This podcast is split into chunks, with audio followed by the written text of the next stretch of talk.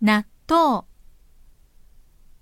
納豆は大豆を納豆菌によって発酵させた日本の食品。納豆も起源は中国で、豆腐と同じように大豆から作られます。しかし、中国から輸入された納豆と、現代の糸を引く納豆は同じではありません。納豆はかき回し、糸をたくさん引いた方が美味しいし、酵素が増えて体にいいです。発酵して作るので臭みがあり、またネバネバしているので嫌だと言って食べない人もいます。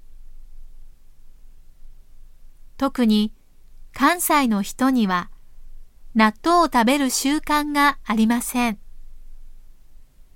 しかし栄養は豊富で風味があり、諸外国にも輸出されるまでになってきました。